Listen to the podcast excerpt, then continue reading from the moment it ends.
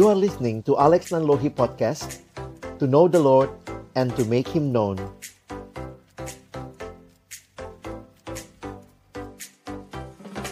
Kami datang dalam ucapan syukur pagi hari ini terima kasih Tuhan.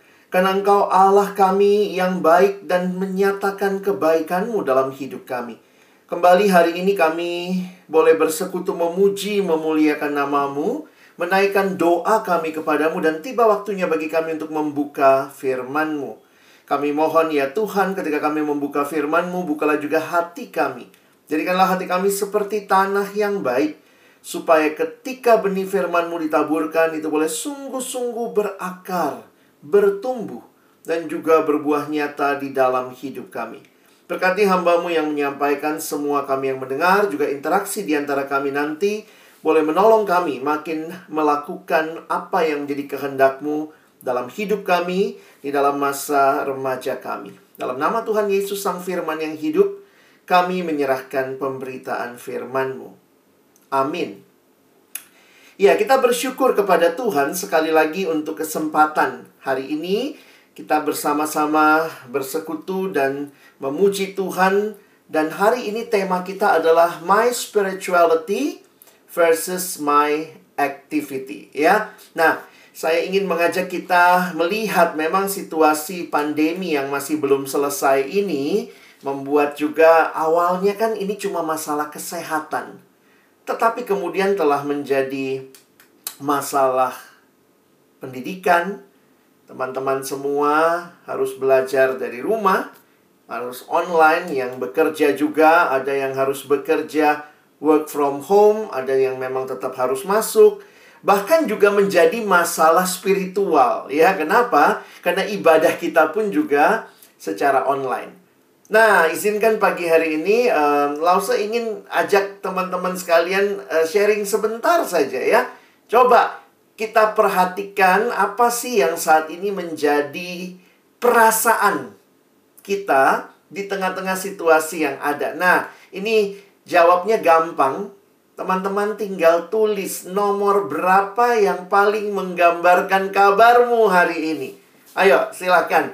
Langsung kasih waktu satu menit ya. Silakan teman-teman pilih. Satu orang cuma boleh pilih satu nomor ya. Kalau kalian berdua ya taruh koma ya, satu mungkin yang kakak adik. Coba lihat nomor berapa yang paling menggambarkan perasaanmu, kondisimu, kabarmu hari ini. Silakan, boleh tulis di kolom live chatnya ya. Baik, wah ada yang 20, 11, 12 ya. Wah, karena sebelahan 11, 12 ya. 8, Ah, oke, okay. 19. Oke. Okay. Ada 4. Ada juga yang Wah, masih mager ya. Asik. Masih nomor 5 ya. Oke, teman-teman kita nggak saling menghakimi ya. Itulah kabar kita kan ya. Nah, hari ini dalam apa pun kabar kita, kita mau bersyukur kepada Tuhan. Dan mari yang sedang mungkin kurang konsentrasi, yuk kita ambil sikap yang baik. Kita duduk, jangan rebahan ya. Jangan jadi kaum rebahan, kita lagi ibadah. Nah, yuk kita belajar firman Tuhan sama-sama. Thank you buat yang sudah sharing. Nanti kalian saling lihat aja gitu. Ih, si ini kabarnya itu ya. Kalau ternyata kalian mau tanya, nanti nanya bisa bisa nanya sesudah ini ya. Baik. Pagi ini Lause ingin mengajak kita merenungkan tema ini. Nanti ada kesempatan kita tanya jawab ya. Kita akan melihat sama-sama di dalam Lukas pasal 10 Lukas pasal 10 ayat yang ke-38 sampai dengan ayat yang ke-42. Nah, bagian ini sering kali kita baca mungkin atau juga mungkin sudah pernah kita sama-sama dengar, tetapi hari ini kita mau melihatnya di dalam kaitan tema kita tentang spiritualitas dan aktivitas, ya. Nah, kita lihat sama-sama Uh, Lausa sudah tulis semua ayatnya ada di screen ya. Kalian bisa ikut membaca. Saya bacakan bagi kita. Ketika Yesus dan murid-muridnya dalam perjalanan, tibalah ia di sebuah kampung, seorang perempuan yang bernama Marta menerima dia di rumahnya. Perempuan itu mempunyai seorang saudara yang bernama Maria. Maria ini duduk dekat kaki Tuhan dan terus mendengarkan perkataannya. Sedang Marta sibuk sekali melayani. Ia mendekati Yesus dan berkata, "Tuhan, tidakkah Engkau peduli bahwa saudaraku membiarkan aku melayani seorang diri? Suruhlah ia membantu aku." Tetapi Tuhan menjawabnya, "Marta, Marta, Engkau khawatir dan menyusahkan diri dengan banyak perkara, tetapi hanya satu saja yang perlu. Maria telah memilih bagian yang terbaik yang tidak akan diambil daripadanya. Nah, teman-teman yang dikasihi dalam Tuhan Yesus Kristus, hari ini Lause ingin kita belajar melihat kisah ini dan juga nanti kita coba refleksikan sebenarnya bagaimana sih kita bicara tentang spiritualitas, dan aktivitas. Nah, saya coba menghayati dengan dua kata yang mungkin lebih mudah kita pahami dari cerita ini. Kalau kita lihat cerita yang baru saja kita baca, pada waktu Yesus lagi lewat ke tempat Maria sama Marta, itu kampung mereka ya, Maria sama Marta itu saudara sama Lazarus begitu ya. Jadi waktu Yesus lagi lewat dikatakan mereka itu di Injil yang lain mereka tinggal di Betania. Lalu kemudian pada waktu Yesus lewat di situ, lalu kemudian mereka menerima Yesus di rumahnya. Nah, kita lihat ceritanya bahwa pada waktu itu Marta sibuk sekali melayani. Sementara Maria, dia duduk dekat kaki Tuhan. Jadi sering kali orang kalau baca kisah ini sesuai dengan yang kita baca di ayat 41, siapa yang Tuhan Yesus uh, tegur? Marta yang ditegur. Siapa yang Tuhan Yesus puji? Maria yang dipuji.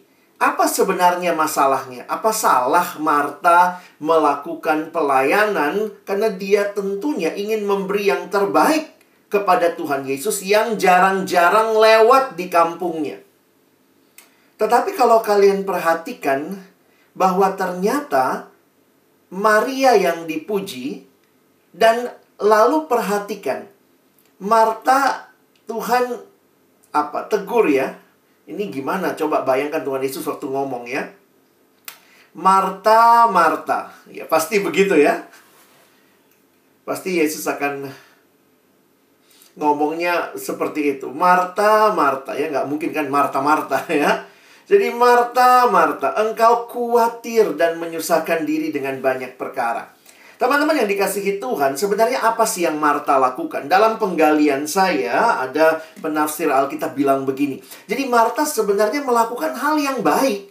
Ya Tuhan Yesus lagi lewat daerahnya dia, jarang-jarang Tuhan Yesus lewat di situ. Marta itu ingin masak sesuatu nampaknya, ingin menghidangkan sesuatu untuk Yesus dan tamu-tamu yang lain. Tentu yang Marta lakukan baik. Tetapi perhatikan kalimat Yesus. Yang Yesus sedang kritisi bukan kebaikan Marta, tetapi yang Yesus kritisi adalah itu ayat 41. Marta, Marta, engkau khawatir dan menyusahkan diri dengan banyak perkara. Teman-teman, sebenarnya karena Yesus jarang-jarang lewat situ, Marta bisa aja. Ini saya pakai ilustrasi zaman sekarang. Marta bisa saja masak yang cepat. Anggaplah ya udah Yesus lagi lewat, Yesus lagi mengajar di rumahnya, Marta harusnya cukup bikin telur ceplok, kira-kira begitu ya. Ah, bikin aja telur ceplok selesai, lalu kemudian ikut duduk dengar pengajaran Yesus. Tetapi yang Yesus katakan Marta, engkau khawatir dan menyusahkan diri dengan banyak perkara. Jadi Marta mungkin mau bikin telur ceplok, pakai pita, pakai renda, di atas piring, plating, segala macam. Nah, itu yang kemudian menjadi masalah, teman-teman karena waktu yang dia habiskan membuat dia tidak bisa ikut duduk di kaki Yesus mendengarkan pengajaran Yesus.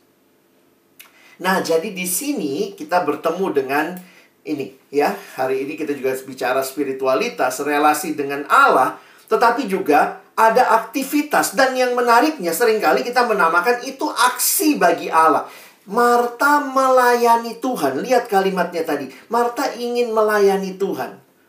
Tetapi teman-teman perhatikan bagaimana mengerti kisah ini. Saya mengambil satu penafsiran yang saya sudah tulis lengkap begitu ya supaya nanti teman-teman bisa baca. Kalau nanti mau slide-nya saya juga bisa kasih ya.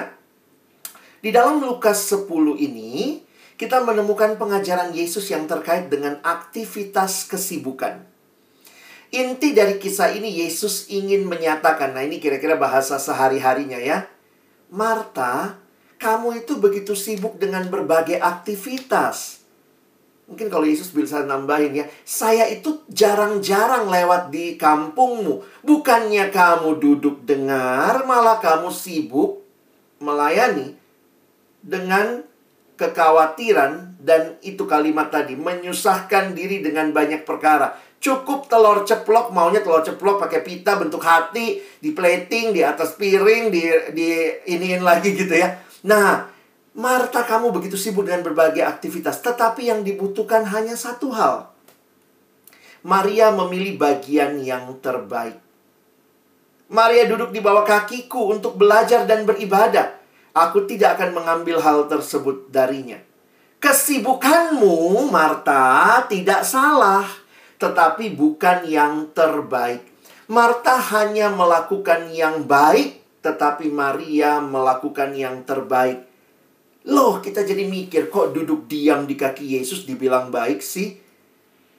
Maka kita harus melihat ya, di sisi lain.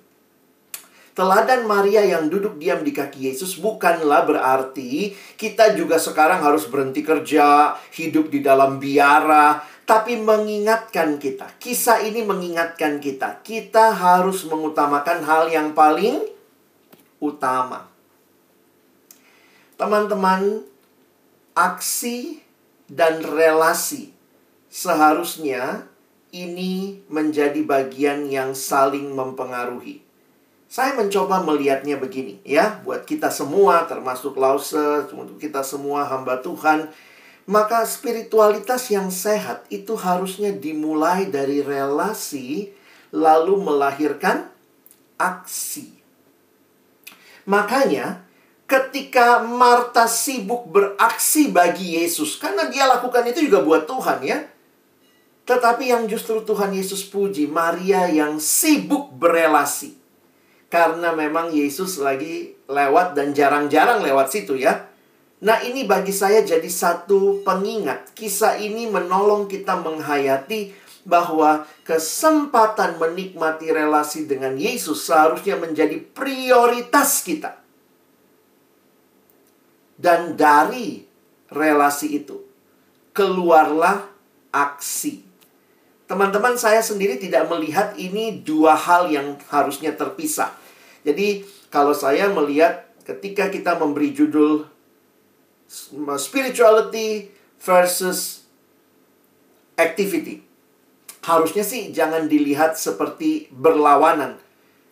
Spiritualitas, orang yang spiritual nggak ngapa-ngapain orang yang ngapa-ngapain nggak spiritual. Nggak begitu juga ya. Makanya saya lebih senang menggunakan istilah relasi dan aksi. Nah, ini uh, Lause coba bikin matriksnya ya. Saya mikir-mikir semalam gitu.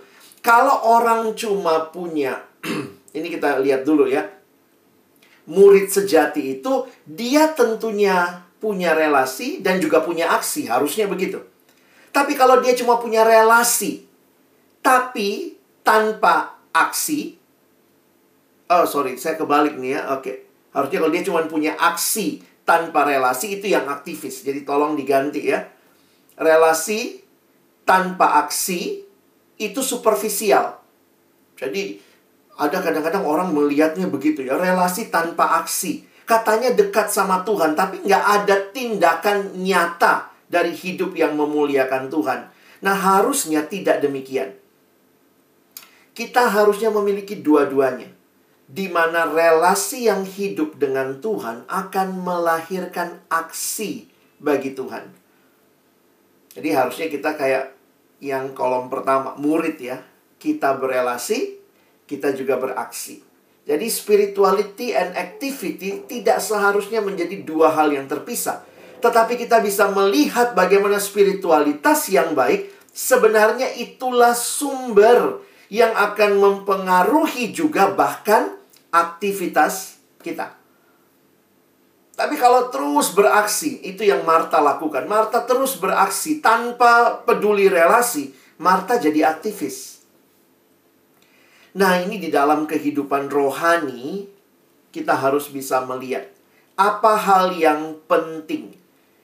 Jangan sampai aktivitas yang katanya buat Tuhan ternyata telah membuat kita kehilangan waktu bersama Tuhan. Saya ulangi kalimat ini Jangan sampai aktivitas yang katanya buat Tuhan ternyata telah menghilangkan, memotong waktu kita untuk bersama dengan Tuhan.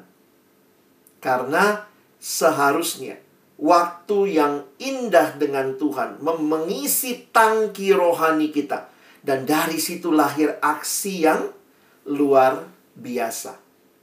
Nah, saya coba simpulkan kisah ini ya. Melalui kisah Maria dan Marta, kita diingatkan bahwa terkadang kita tuh sibuk melayani Tuhan, namun kita lupa untuk diisi oleh Tuhan. Nah, ini harus hati-hati. Hanya ketika hidup kita diisi oleh Tuhan, maka hidup rohani kita jauh dari kekeringan. Karena apa? Karena kita diairi terus olehnya. Nah, jadi apa pun keputusan kita dalam memilih pelayanan sekalipun, pilihlah pelayanan yang merekatkan kita dengan Yesus. Saya bertemu dengan seorang yang sudah bergumul dengan pekerjaan dan ketika itu dia bilang saya memilih. Jadi pekerjaan itu dia pilih gitu ya. Saya memilih pekerjaan yang tidak masuk hari Minggu. Padahal ada kesempatan. Maksudnya di pekerjaannya dia ada ternyata masuk minggu bisa. Masuk minggu itu dibayarnya dua kali lipat. Tapi dia bilang, saya nggak memilih itu, Kak. Kenapa? Karena saya memilih tetap fokus ibadah. Saya bisa aja kalau mau dapat duit ya udah skip ibadah, masuk kerja. Saya dibayar dua kali lipat. Tetapi saya tidak memilih itu. Jadi pilihlah pelayanan, pilihlah pekerjaan, pilihlah bagian-bagian hidup yang membuat kamu bukan makin jauh dari Tuhan. Hati-hati kita hanya beraksi, tetapi kita kehilangan relasi. Harusnya kita berelasi dan relasi yang indah dengan Tuhan melahirkan aksi bagi Tuhan. Jadi jangan dipisah ya. My spirituality and my activity. Itu seperti koin bermata dua, di mana relasi yang kuat melahirkan aktivitas yang juga tentunya berdasarkan relasi itu. Nah, tapi perhatikan, ada juga masalah motivasi ya. Jadi kalau lihat kisahnya Marta, kita belajar tentang apa yang utama. Utamakan relasi. Tetapi di dalam cerita yang lain, kita sepertinya ditolong oleh Alkitab untuk memeriksa motivasi. Nah, ternyata ada juga masalah motivasi. Makanya periksa hatimu. Wah, menarik ada kalimat dalam bahasa Inggris bilang begini. What is the heart of the problem? The heart of the problem is the problem of the heart.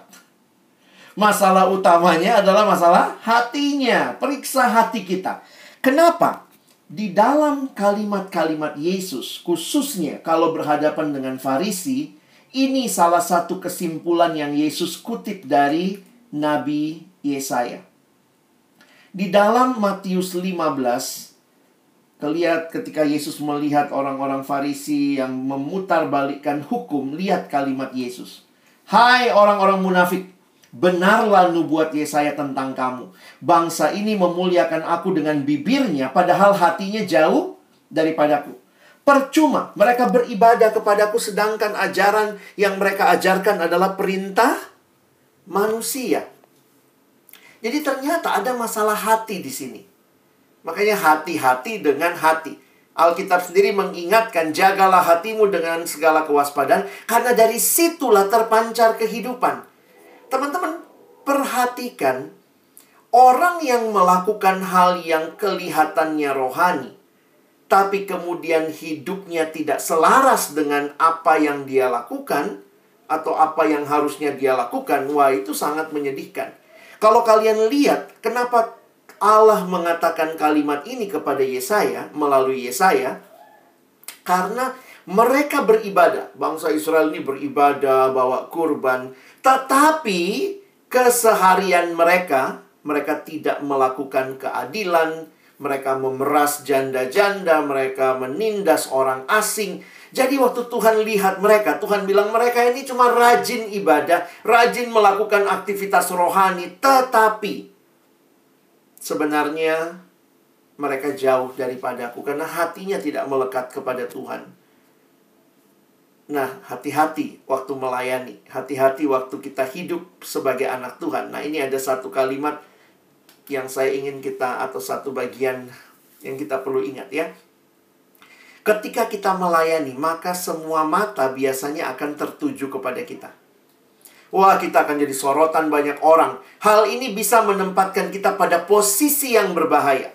Kadangkala untuk mempertahankan kesan yang baik kepada orang banyak, kita tergoda untuk memperlihatkan suatu tingkat kerohanian spiritualitas tertentu. Jadi mau tampil rohani nih. Saya ingat satu waktu pergi retret. Waktu masih siswa itu kan pernah retret ya sama teman-teman. Lalu kemudian pagi-pagi disuruh baca Alkitab. Masing-masing baca Alkitab sendiri ya di kamar gitu. Lalu kemudian teman-teman pada baca Alkitab. Nah, itu biasa terjadi begini ya.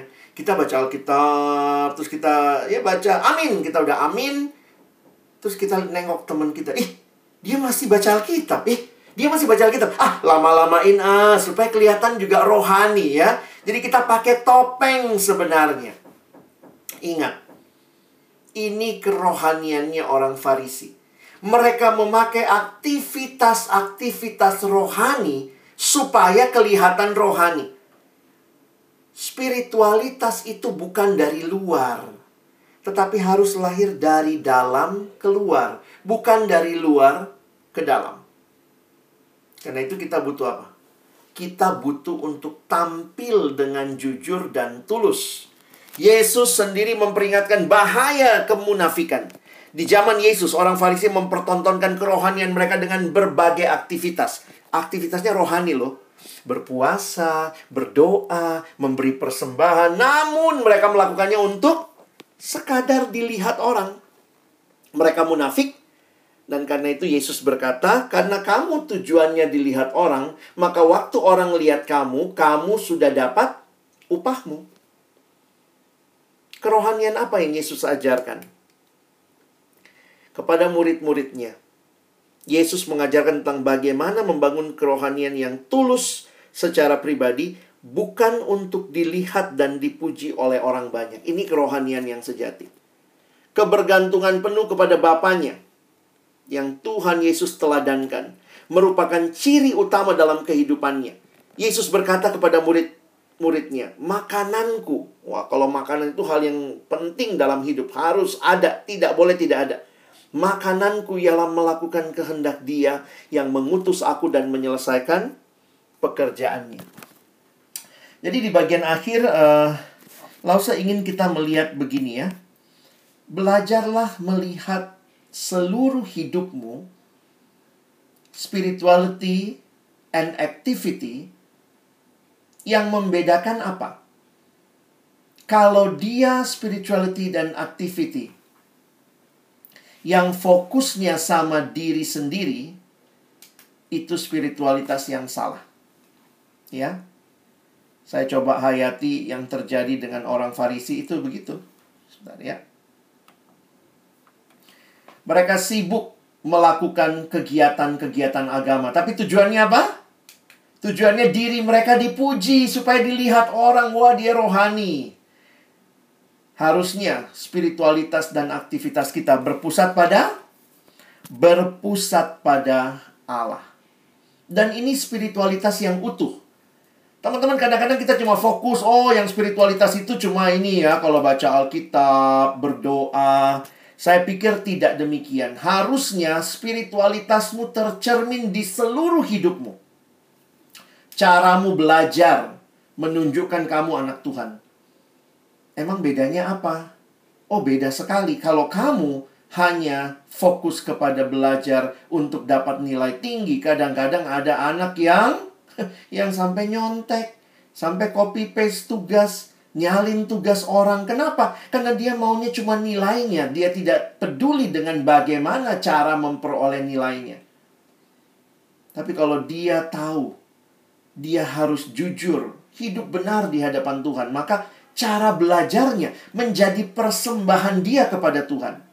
Spiritualitas tidak hanya diukur dari berapa banyak bagian Alkitab yang kau baca, tapi apakah keseharianmu kau hidupi apa yang kau baca dalam studimu, dalam pergaulan. Harusnya pergaulan yang memuliakan Tuhan. Jadi akhirnya Lause melihat jangan dipisah-pisah. Oh, kalau ke gereja lagi spiritual ya, Hari Minggu nih, hari Minggu ibadah. Oh, kalau hari Minggu pakai bulatan di atas kepala. Rohani nih, hari ini rohani. Wah, kalau hari Minggu sampai kena pintu, uh, kebentur. Oh, haleluya. Kejedot. Oh, maranata. Bisa begitu ya. Saking rohaninya hari Minggu. Tapi hari lain, mulai dengan kalimat-kalimat kebun binatang, begitu ya. Itu berarti kerohanian kita tidak utuh. Harusnya kerohanian yang utuh itu seperti gambar ini ya. Ini slide terakhir saya. Di pusatnya seluruh aspek hidup kita harusnya untuk kemuliaan Tuhan.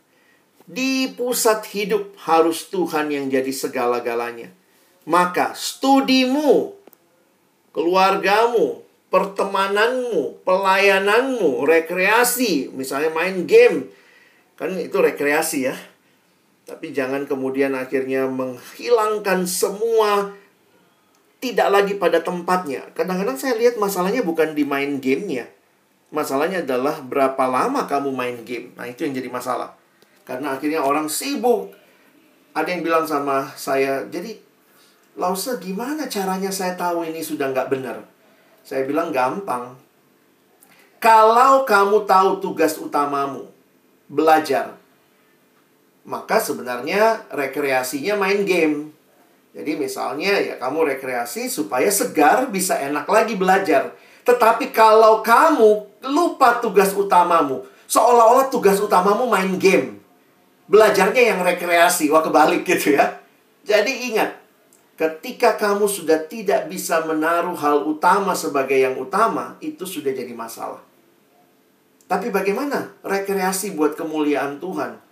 Ya Tuhan kasih kesempatan, Tuhan kasih waktu. Silakan main game yang baik, main game yang uh, tepat, main game juga tidak lupa waktu, kapan harus berhenti-berhenti. Itu rekreasi. Rekreasi untuk kemuliaan Tuhan. Olahraga untuk kemuliaan Tuhan. Harusnya ini hidup kita yang utuh. Jangan kalau ke gereja rohani. Kalau olahraga rohana. Enggak ya. Kita menyatu dalam kerohanian yang utuh. Nah, saya rindu adik-adik remaja, teman-teman semua, kalian mengalami hidup yang berelasi dengan Tuhan. Karena kamu berelasi dengan Tuhan, maka semua aktivitasmu akan berpusat untuk kemuliaan Tuhan. Kiranya pembahasan ini menolong kita untuk nanti juga silahkan kita boleh berdiskusi. Terima kasih, saya kembalikan kepada uh, Guru Injil Yeskiel.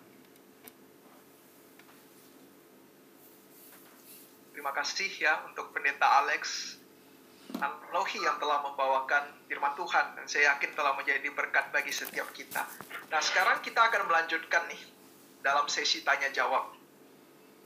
Nanti uh, adik-adik sekalian yang juga ingin bertanya boleh ya uh, memberikan pertanyaan di kolom chat ya. Tapi saya sementara akan membacakan pertanyaan yang kami telah kumpulkan dahulu ya uh, di link sekreto.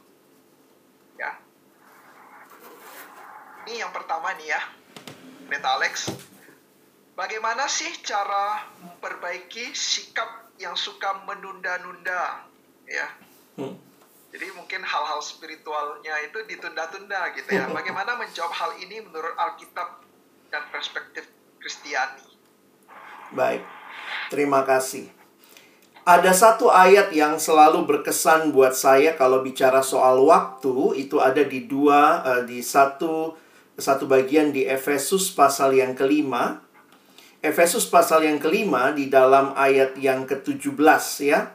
Efesus 5 ayat yang ke-17.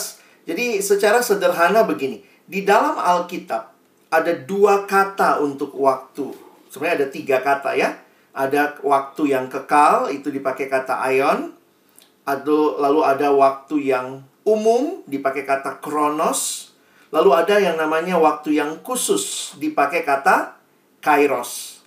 Nah, makanya dalam Efesus pasal yang kelima, sebenarnya ayatnya lebih tepat dibacanya. Saya coba uh, ajak kita lihat sebentar ya. Kalau ada Alkitab, silakan boleh 5 ayat 17 dan uh, ayat 16 ya. Saya baca 15 16. Karena itu perhatikanlah dengan saksama bagaimana kamu hidup. Janganlah seperti orang bebal, tetapi seperti orang arif. Nah, menariknya, hidup yang arif, hidup yang bijaksana, itu di ayat 16 dikaitkan dengan waktu. Pergunakanlah waktu yang ada. Dan ternyata kata waktu di situ dipakai kata kairos berarti dipakai kata kesempatan. Nah, jadi kalau ditanya, bagaimana nih, Lause, saya suka nunda-nunda. Pertama, kamu harus mengerti konsep waktu. Bahwa setiap bagian yang kita jalani, itu adalah kesempatan yang Tuhan berikan bagi kita. Jadi jangan ditunda-tunda. Apa yang bisa dilakukan, lakukanlah segera begitu ya. Karena kalian pernah melihat uh, kuadran waktu? Mungkin kalau teman-teman yang pernah belajar manajemen, biasanya ditunjukkan kuadran waktu. Kenapa? Karena kita itu biasanya tidak dengan tepat mengatur hidup dalam kuadran waktu. Saya coba bagikan sedikit saja secara cepat. Nah, ini namanya kuadran waktu. Saya sering bikin kuadran kalau bicara sesuatu untuk mengerti. Dua hal, satu penting, satunya urgent. Kalau kamu hidup di kuadran pertama, ini penting, urgent. Besok ulangan 18 bab. Nah, itu kamu orang yang krisis. Itu orang yang suka menunda-nunda. Kamu mungkin awet muda. Maksudnya awet muda apa? Masih muda udah awet, mati kamu ya karena selalu jantungan bikin sesuatu tuh langsung apa ya mendadak selalu. Penting dan urgent. Tapi ada juga orang yang tidak penting uh, penting tapi tidak urgent. Nah ini orang yang hidup dalam kuadran pencegahan.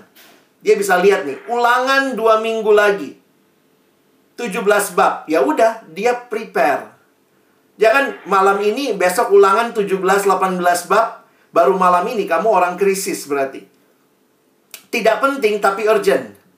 Kadang-kadang gitu ya. Ada hal-hal dalam hidup tuh nggak penting, tapi kita kayaknya mesti nonton gitu ya. Aduh, nonton drama Korea baru keluar tadi malam harus nonton hari ini. Pokoknya nggak bisa nggak nonton gitu ya. Nah itu orang interupsi. Jadi bisa jadi tugas utama tergantikan. Nah ini orang pemalas yang paling kanan ya. Tidak penting, tidak urgent. Nah, poin saya adalah mengertilah. Hidup itu adalah kesempatan, kata sebuah lagu ya. Jadi jangan cuma lihat yang nyanyi itu opa-oma, encim-encim, engkong-engkong. Kadang-kadang nyanyi lagu itu sambil, wih memang mereka udah nggak lama lagi hidupnya ya. Tapi kita juga punya hidup yang harus kita maknai dalam kesempatan yang Tuhan berikan. Mungkin itu dulu, Lause. Oke, terima kasih ya Pendeta Alex Alohi. Nah, ini selanjutnya nih ada satu pertanyaan yang cukup menarik ya. Iya. Saya akan bacakan. Boleh nggak sih kita gila kerja cari uang dan akhirnya kita pakai untuk memenuhi kebutuhan daging kita. Tetapi tanda kutip persembahan perpuluhan kita nominalnya makin besar. ya. Iya. Banyak orang menggantikan hidupnya yang harusnya dia persembahkan kepada Tuhan hanya dengan apa yang dia sudah berikan.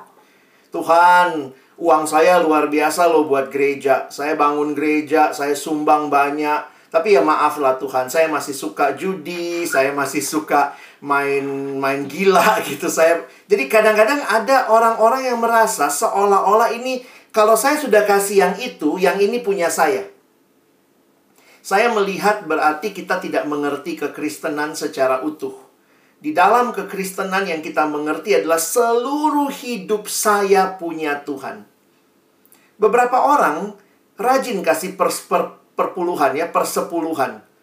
Wah, dia misalnya dapat gaji, nah anggaplah ya, atau dapat cuan ya, untung ya, dia untung 100 juta. Wah, saya kasih sama gereja 10. Terus 90-nya buat saya. Orang Kristen berpikirnya bukan begitu. Saya dikasih Tuhan 100 juta.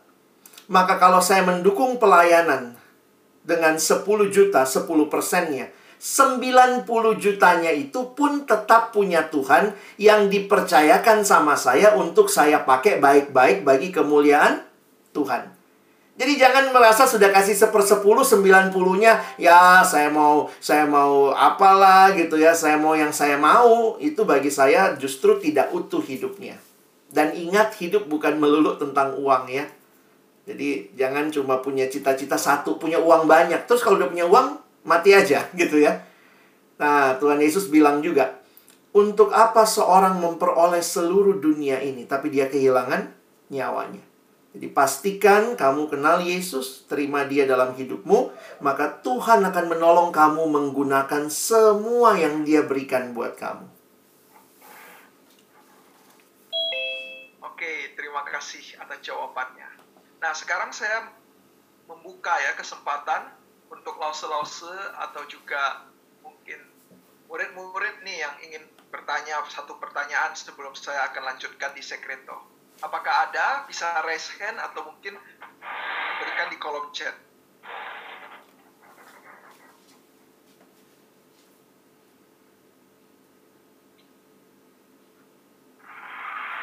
Apakah ada? Oke, sambil dipikirkan dahulu ya. Nah, ini pertanyaan dari sekreto lagi. Ya. Ya, bagaimana caranya kita untuk menyediakan waktu kita untuk Tuhan di tengah kesibukan kita? Ya. Ada dua hal yang harus kita bisa bedakan antara sisa dan sisih. Menarik sekali kalau kita melihat bahwa sebenarnya dalam hal waktu itu Tuhan kasih semua orang sama. Kadang-kadang kalau dalam hal berkat keuangan, berkat kesehatan, kita bisa protes itu. Tuhan, kenapa sih dia lebih sehat dari saya misalnya gitu. Tuhan, kenapa sih dia lebih cantik dari saya, lebih ganteng dari saya. Tuhan, kenapa sih dia bisa lebih kaya dari saya. Kadang-kadang dalam situasi itu kayak kita bisa komplain ya sama Tuhan. Tetapi dalam hal waktu, tidak. Mau dia tua, muda, miskin, kaya, terpelajar, nggak terpelajar, semua kita dapat waktu berapa lama? Satu hari 24 jam. Ada yang dapat 25 jam? Nggak ada kan? Nah, itu menolong kita menghayati yang 24 jam ini. Kadang-kadang kalau kita pikir secara sederhana, berapa banyak sih yang kita kasih untuk mengenal Tuhan? Dan mungkin juga kalau kita pikir-pikir Tuhan juga nggak nuntut seberapa banyak ini ya. Kalau kita pakai patokan 24 jam. Sebenarnya kalau kita kasih sepersepuluhnya, kita harusnya kasih 2,4 jam per hari buat Tuhan. Kalau mau pakai hitung-hitungan matematika. Tapi paling Tuhan ya minta kita baca firman, renungkan setiap hari saat teduh. Berapa lama sih saat teduh? Ada yang saat teduh sampai 2,4 jam. Kamu hamba Tuhan kali ya. paling 10 menit, 15 menit. Tapi kadang-kadang itu pun orang nggak kasih waktu. Itu yang sedih ya. Tuhan nggak minta semua waktumu kok. Tuhan cuma minta berikan waktu yang terbaik untuk berelasi dengan Tuhan. Membaca firman, berdoa, merenungkan. Nah tadi Lause bilang, apa bedanya sisa sama sisih? Sisa pakai A, sisih pakai I. gitu ya, enggak ya? Nah, begini deh. Kalau ada makanan, ada makanan, kita makan, makan, makan, makan, terus udah kenyang. Eh, masih ada dikit. Namanya sisa. Kalau sisih itu bagaimana? Sebelum makan, dipisahkan dulu. Itu namanya disisihkan. Nah, numpang tanya. Waktu yang kita kasih sama Tuhan, sebenarnya waktu sisa atau sisih ya? Nah, ini yang kita perlu jawab. Kadang-kadang saya suka bertanya gini, mana yang lebih terhormat? Dikasih makanan sisa atau dikasih makanan sisi? Coba kalau kamu punya makanan atau orang punya makanan, kamu lebih terhormat dikasih makanan sisa atau sisi? Maunya sih yang sisih ya. Nah, pertanyaannya sama lagi. Waktu yang kita kasih buat Tuhan, kita sisihkan nggak ya? Saya pernah tanya sama siswa. Kalian waktu yang untuk Tuhan sisa atau sisih? Dengan jujur dia jawab, sisa sih, gitu ya. Sisa. Nah, jadi kadang-kadang begini ya. Misalnya, ada tuh malam-malam mau tidur. Aduh, doa sebentar deh daripada dikutuk Tuhan, kasih waktu sisa. Maka waktu sisa itu dia kasih, dia dia berdoa sambil ngantuk. Jadi sambil doa dia doa paling panjang aminnya besok pagi. Kalau orang yang menyisihkan waktu, maka dia khususkan ini waktu yang saya pakai setiap hari setengah jam, 15 menit saya kasih untuk Tuhan. Jadi kita memang sisihkan. Nah, teman-teman, belajar menyisihkan waktu karena Tuhan sudah kasih begitu banyak kesibukan. Berikan waktu yang terbaik. Saya pikir itu ya, kita mesti menyadari sebenarnya Tuhan nggak nuntut terlalu banyak, tapi sebenarnya itu yang kita harusnya bisa berikan kepada Tuhan. Oke, terima kasih ya. Ini ada satu poin yang sangat penting ya apa waktu yang kita berikan pada Tuhan ya? Apakah benar-benar waktu yang sungguh-sungguh kita uh, sisihkan buat Tuhan atau mungkin cuma sisa-sisa saja? Yeah. ya ini ada dari kolom chat ya dari yeah. anak remaja kami Verliona yang bertanya. Mungkin ini lebih praktis ya bagaimana cara kita membangun agar relasi dengan Allah semakin baik? Hmm Uh, secara praktis, nah, itu poinnya sama. Prinsipnya tadi Lause sudah cerita. Sisihkan. Kenapa? Karena kalau sisihkan, kita lebih serius daripada sisakan. Saya suka mikir gini ya, ini ini praktis banget ya. Teman-teman tidur jam berapa deh? Wah, saya tidur jam 10 malam, Lause. Nah, sekarang Lause tanya, kalau kamu tidur jam 10 malam, bagusnya berdoa jam berapa? Jangan berdoa jam 9.55. Itu sudah dekat jam tidur. Jadi kita begitu orang mau berdoa jam 9.55, kita tuh kayak udah terbiasa ya. Doa sebelum tidur. Padahal kan nggak ada aturannya ya. Jadi kita datang di jam tidur berdoa. Terus kita mulai doa. Tuhan. Tuhan. Terus kita bingung. Uh, ngomong apa barusannya. Pernah nggak kayak gitu ya? Tuh kita udah ngomong panjang, kita diem. Nah, ngomong apa barusannya? Kenapa? Kita ngantuk. Datangnya di jam tidur. Bayangkan kalau kamu datang sama Lause. Lause Alex, saya mau ngobrol dong. Ayo silakan ngobrol. Terus kemudian kamu yang ngobrol. Jadi saya itu ya Lause ya. Saya dari kecil itu ya. Saya sebenarnya... Lalu sopan nggak? Kadang-kadang kita datang sama Tuhan gitu ya. Tuhan denger ya. Saya mau cerita ya. Saya mau doa ya. Tuhan... Kita datang sama Tuhan di jam tidur. Poinnya bagaimana? Berikan waktu yang berkualitas. Jam berapa kamu paling sadar? Ini kalau praktis ya. Misalnya, wah saya paling sadar jam 8 malam lause. Ya udah, doalah misalnya jam 8 sampai jam 8 lewat 10. Sesudah itu, emangnya ada peraturan. Habis doa mesti tidur. Enggak. Habis kamu doa jam 8 sampai jam 8 lewat 10. Doain pergumulan keluarga, teman-teman, gereja gitu ya. Sesudah itu kamu bisa lanjut kan? melakukan aktivitas. Nanti waktu mau tidur doanya singkat. Tuhan, saya mau istirahat, bangunkan besok pagi. Jangan sok-sok Tuhan. Sebelum saya tidur, saya mau doakan seluruh dunia. Allah, tahu-tahu baru sebentar udah ngantuk begitu.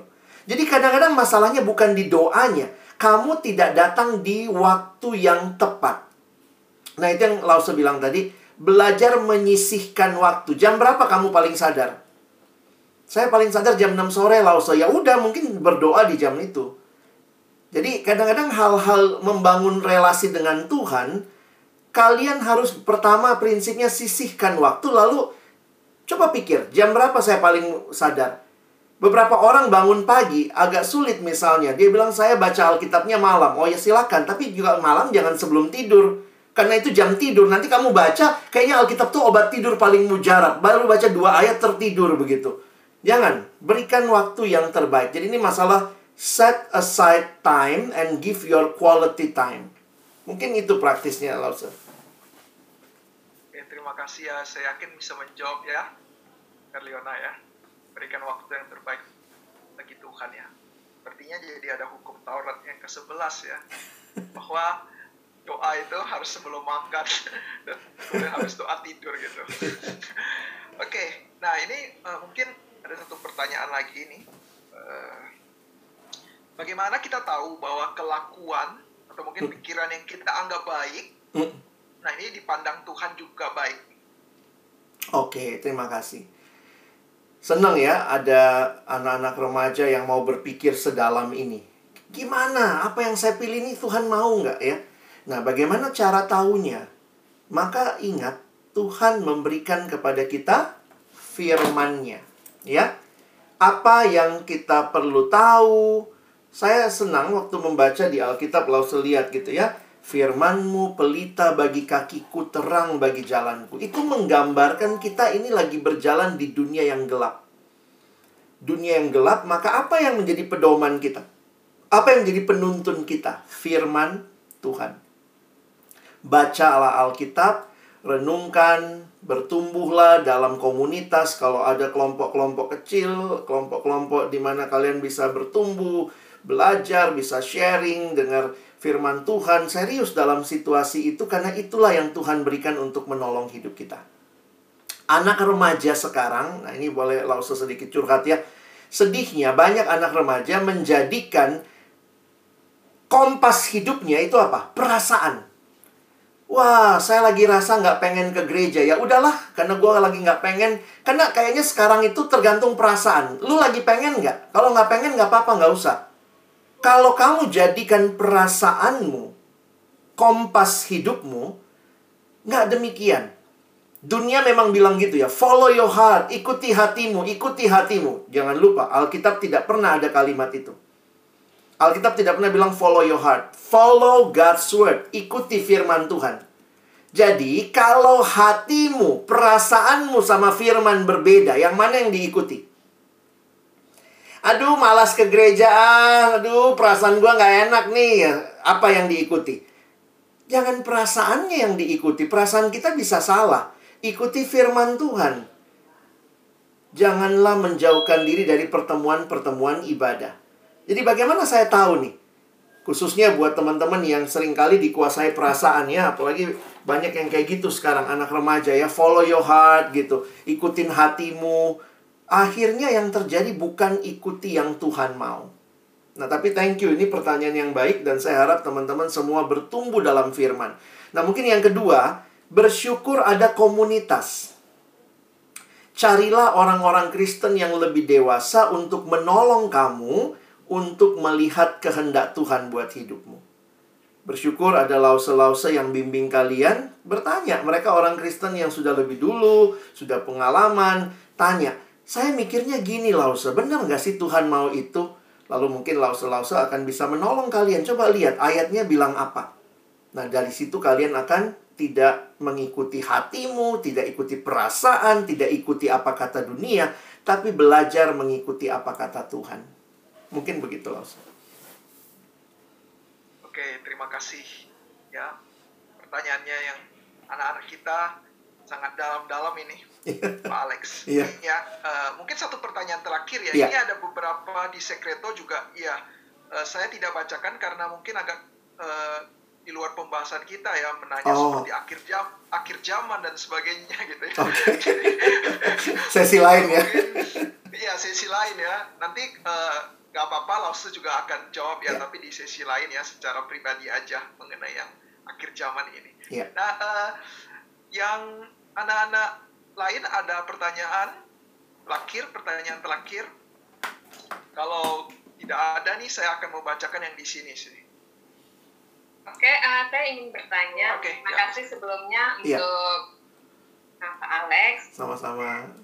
Ya, eh, jika eh, ada remaja ya, remaja yang mengalami kesulitan atau tekanan dalam keluarga, Oh, dan remaja ini memiliki eh, hubungan yang tidak baik dengan orang tua, sehingga eh, anak ini eh, ini merasa di rumah itu sangat-sangat uh, ini ya sangat tidak menyenangkan. Yeah. dan akibatnya remaja ini melakukan hal-hal yang tidak tidak seharusnya dilakukan oleh anak-anak Tuhan hmm. misalnya bergaul dengan teman-teman yang uh, tidak mengenal Tuhan yeah. jadi jatuh dalam hal demikian sebenarnya dalam keinginan dirinya sendiri itu mau Mm. uh, ingin sekali memiliki relasi yang baik dengan orang tua dan juga relasi dengan Tuhan. Mm. Nah, uh, mungkin Pak Alex bisa ini ya memberikan yeah. masukan bagi remaja ini yeah. uh, bagaimana ia bisa keluar dari hal-hal yang tidak seharusnya dilakukan, misalnya juga salah satunya kecanduan main game ya. Oh. Remaja. Yeah uh, ini ya ingin ingin bebas dari ikatan ini tapi nggak mampu gitu. Mm -hmm. Oke, terima kasih. Iya. Wah, ini pertanyaan yang sangat relevan ya dengan anak-anak remaja. Terima kasih, Lause. Um, saya coba jawab dari perspektif beberapa perspektif dulu ya. Saya coba lihatnya begini. Bahwa tidak ada keluarga yang sempurna kita sudah ada dalam dunia yang jatuh dalam dosa sehingga tidak ada keluarga yang sempurna. Teman-teman yang sedang punya pergumulan dengan keluarga, kecewa, kenapa orang tuanya saya itu, kenapa papa saya dia, kenapa mama saya dia, kenapa koko saya dia gitu ya. Kita mesti menyadari pertama dulu ya, tidak ada keluarga yang sempurna. Tapi dari titik itu, belajarlah melihat begini. Kenapa Tuhan tempatkan kamu di keluarga itu? Jadi, uh, Lause pengen teman-teman dewasa berpikir ya. Kalau kita percaya Tuhan tidak be, tidak kebetulan, tidak ada hal yang membuat Tuhan terkejut ya. Ada nggak yang bikin Tuhan kaget? Karena dia tahu segala sesuatu kan. Berarti Tuhan juga tempatkan kamu di keluargamu. Nggak ada tuh. Begitu kamu ada di keluarga itu terus Tuhan kaget. Ih, kok dia masuk di situ? gitu ya. Nggak ada kan? Semua sudah Tuhan tentukan.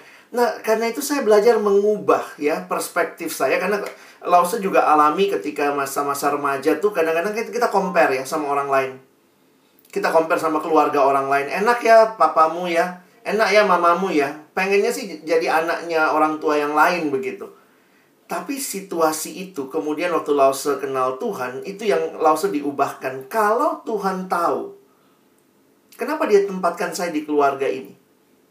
Nah, di situ muncullah ya bahwa mungkin di situ saya jadi sadar bukannya uh, bukannya saya ditempatkan kebetulan ya, tapi justru pasti Tuhan punya maksud untuk saya juga jadi berkat bagi keluarga saya. Jadi dulu saya selalu menuntut mereka dong, mana jadi bapak yang baik dong, jadi mama yang baik dong, jadi kok cici yang baik dong, jadi koko yang baik dong. Tapi kemudian saya jadi melihat kalau saya cuma nuntut orang, terus saya kemudian bagaimana? yang bisa tanggung jawab untuk hidup kita, kita sendiri. Karena itu pilihan merusak diri, cari-cari perhatian, keluar rumah. Sebenarnya ada orang yang keluar rumah supaya dicari di rumah. Kalau pulang dimarahin asik, ada yang ngajak ngomong begitu ya. Itu kadang-kadang menyedihkan. Tapi Lause cuma mau bilang, pilihannya jangan biarkan orang lain ambil pilihan untuk hidupmu. Kamu dalam anugerah Tuhan di hadapan Tuhan harus ambil pilihan untuk hidupmu. Meskipun keluargamu hancur, meskipun mereka kayaknya tidak peduli sama kamu, kamu harus punya pilihan hidup. Saya mau hidup benar, saya mau hidup jujur, saya nggak mau lebih lama hidup dalam dosa karena itu yang dirusak kamu sendiri. Nah, memang buat teman-teman yang lagi ngalami pergumulan ini, mungkin para lause bisa dampingi ya, karena kadang-kadang kecanduannya tidak gampang mungkin uh, merusak. Saya pernah ketemu anak remaja yang silet-silet tangan itu loh, Lausa. Karena rasa tidak diperhatikan di rumah. Ketemu yang juga yaitu kecanduan game. Kenapa dia malas ngomong sama orang rumah? Jadi udah mainnya main game. Dan di main game itu yang sekarang kan sambil ngobrol ya. Mabar itu kan ngobrol, "Eh, ini wah" gitu ya. Jadi kayaknya ada orang yang mengisi kesepian hatinya. Nah, uh, kalau sudah sampai kecanduan, saya pikir memang kita butuh uh, ngobrol lebih jauh. Nah, mungkin buat kami para lause ya, orang-orang yang melayani adik-adik juga kalau kita punya akses dengan keluarga. Sekali lagi ya, kalau kita punya akses dengan keluarga, walaupun nggak mudah ya, karena kalau orang tua di ajari tentang anaknya pasti marah biasanya. Ya, kita perlu bicara hati ke hati lah untuk menolong. Tapi uh, mungkin buat adik-adik remaja saya kasih nasihat terakhirnya begini ya. Kamu nggak bisa ubah orang lain. Yang kamu bisa ubah dirimu. Kadang-kadang kita mau ya, papaku begini, dia nggak berubah. Mamaku begini. Kadang-kadang saya pikir susah. Keluarga itu kita nggak bisa lari ya. Itu kan nggak bisa kita buang. Makanya saya dua hari ini lagi dapat pertanyaan tentang keluarga. Ada orang yang bilang, saya kecewa sama keluarga, saya kecewa. Tapi saya bilang, ingat loh, keluarga itu pertama nggak sempurna. Kedua nggak bisa dibuang. Karena itu, sekarang kamu ganti perspektifmu. Bukannya mereka yang harus berubah. Kamu ubah dirimu dulu. Kamu ubah suka menyakiti diri, suka ini, ubah dulu itu. Ketika kamu berubah dalam anugerah Tuhan, kiranya Tuhan menolong juga kamu jadi berkat sama keluarga. Nah, itu memang prosesnya panjang dan butuh pendampingan. Tapi mungkin itu yang saya harus ingatkan hari ini, pilihan ada sama kalian. Jangan rusak dirimu. Keluar dari kerusakan itu. Ya, mungkin itu kali untuk kecanduan mungkin perlu sesi lain ya uh, saya untuk bisa mendalami eh, kasus-kasus uh, yang terjadi. Makasih. kasih Langsung Lewian atas pertanyaannya. Uh, Pak Alex, maaf nih, mungkin ini yang terakhir lah ya. Boleh. Karena saya ini ada anak-anak nih uh, baru kirimkan ini iya. agak panjang, mungkin dari tadi lagi ngetik ya. Oh, oke. Okay. Ada dua tiga pertanyaan, tapi saya ringkas aja menjadi yeah, satu. Dan boleh. ini mungkin pergumulan mereka ini ya secara pribadi. Uh, kita tahu bahwa Tuhan ini panjang sabar gitu ya. Hmm. Tapi saya berbuat dosa terus. Apakah Tuhan masih mau menerima saya? Ini yang pertama dan hmm. digabungkan saya sudah coba tapi masih berbuat dosa terus. Bagaimana saya harus uh, mencoba untuk lepas dari hal itu? Nah, mungkin iya. ini yang sangat concern bagi anak-anak kita. Saya mau ingatkan teman-teman begini ya. Ingat baik-baik bahwa hidup itu adalah perjuangan melawan dosa. Jangan mimpi kalau sekali melawan dosa maka habis itu nggak bakal ada peperangan lagi. Bagi saya, waktu menghayati Tuhan Yesus panggil kita masuk dalam peperangan, tapi dia sediakan senjata rohani. Itu Efesus pasal 6. Nah, di sinilah kita harusnya ingat untuk berjuang. Saya ingat ada satu cerita ya, ada satu cerita tentang uh, seorang yang uh, pergi perang ya. Ini di China Dynasty gitu ya. Dan waktu itu kan kalau perang itu bisa berhari-hari, berbulan-bulan gitu ya. Lalu kemudian uh, dia punya tekad, panglimanya punya tekad saya nggak akan pulang sebelum menang. Jadi kan raja bingung gitu, udah lama, udah sekian bulan, kok perangnya nggak selesai-selesai. Kemudian raja utus utusan ke sana, lalu utusan itu sampai lalu tanya, kenapa belum pulang? Kami masih terus perang gitu ya. Akhirnya kemudian utusan itu pulang dan bawa pesan dari panglima itu. Panglima itu bilang begini, setiap kali saya perang, kalau saya kalah, saya gagal. Maka yang saya lakukan, saya bangkit, perang lagi. Kalau saya gagal, saya bangkit, perang lagi. Kalau saya gagal, saya bangkit, perang lagi. Nah teman-teman mungkin rasanya aduh capek kok capek nih lausa mesti begitu terus. Tapi saya mau ingatkan hidup adalah peperangan rohani. Tapi yang menarik adalah Tuhan jamin kemenanganmu. Karena itu Ayo, bangkit lagi. Ada anak yang bilang sama saya, Lause, saya ini masih bikin dosa terus. Apa yang harus saya lakukan? Datang sama Tuhan. Mau datang sama siapa? Kalau kamu sudah sadar kamu berdosa, bangkit datang sama Tuhan. Kalau kamu gagal lagi, nah mungkin kamu butuh. Nah, apa yang kamu butuhkan? Kamu mungkin butuh komunitas yang menolong kamu untuk keluar dari dosa. Teman-teman, saya harus ingatkan begini ya. Banyak orang suka berpikir dia bisa keluar dari dosa dengan kekuatannya sendiri. Saya bersyukur waktu ada siswa datang lalu bilang ke Alex, dia panggil saya kakak ya, Kak Alex, doakan saya. Saya kecanduan pornografi. Saya bilang kasih akses sama orang. Apa aksesnya?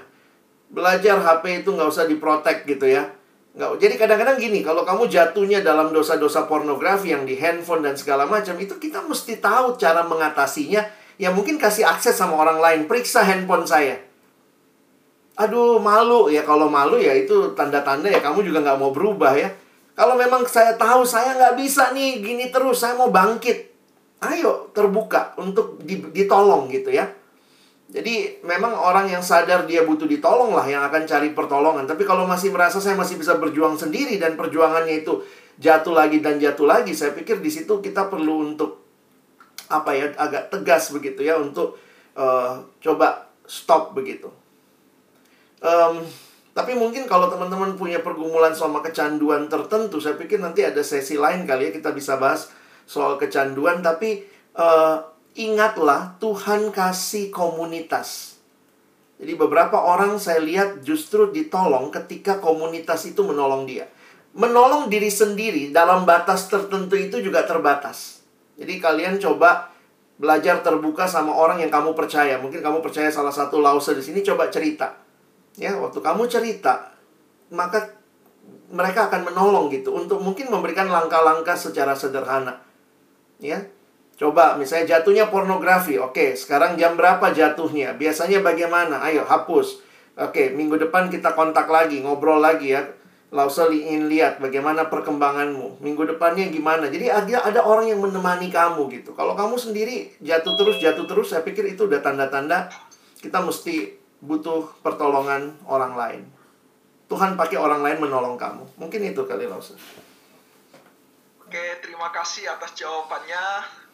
Saya yakin sudah membantu juga adik-adik di sini ya yang sekarang mungkin sedang bergumul dengan masalah dosa pribadi. Datanglah kepada Tuhan dan andalkanlah Dia. Terima kasih Pak Alex. Sama-sama. Ya, yang telah menyampaikan firman Tuhan. Mungkin bisa ditutup ya firman Baik. ini di dalam doa. Mari kita berdoa. Tuhan masa muda kami cuma satu kali. Dan dalam masa muda yang satu kali ini kami mau hidup bagi Tuhan, hidup memuliakan Allah. Melewati hidup yang Tuhan berikan dengan benar-benar bergantung kepada Tuhan. Bersyukur ada anak-anak muda, anak-anak remaja yang bergumul begitu dalam dengan dosa-dosa ini menunjukkan keinginan mereka untuk lepas dan akhirnya boleh merdeka dan bebas datang kepada Tuhan. Kami berdoa Tuhan, dengarkanlah jeritan hati dan juga Tuhan berikan pemulihan melalui firman-Mu, melalui komunitas orang-orang yang saling mendukung satu sama lain. Tuhan membawa remaja-remaja ini hidup bagi kemuliaan Tuhan. Hamba berdoa bagi adik-adikku yang mungkin juga punya pergumulan keluarga seperti yang kami dengar tadi. Apa pun yang menjadi permasalahan, komplain terhadap keluarga kami masing-masing. Kiranya kami tetap belajar mengingat bahwa tidak ada hal yang kebetulan termasuk ketika Tuhan menempatkan kami di keluarga kami saat ini. Kami berdoa biar kami boleh jadi berkat juga di sana. Terima kasih, kami sungguh bersyukur untuk sesi ini. Tolong kami pada akhirnya bukan cuma jadi pendengar firman, tapi sungguh-sungguh boleh jadi pelaku-pelaku firman-Mu di dalam hidup kami dalam masa muda kami. Dalam nama Yesus kami berdoa, kami bersyukur. Amin.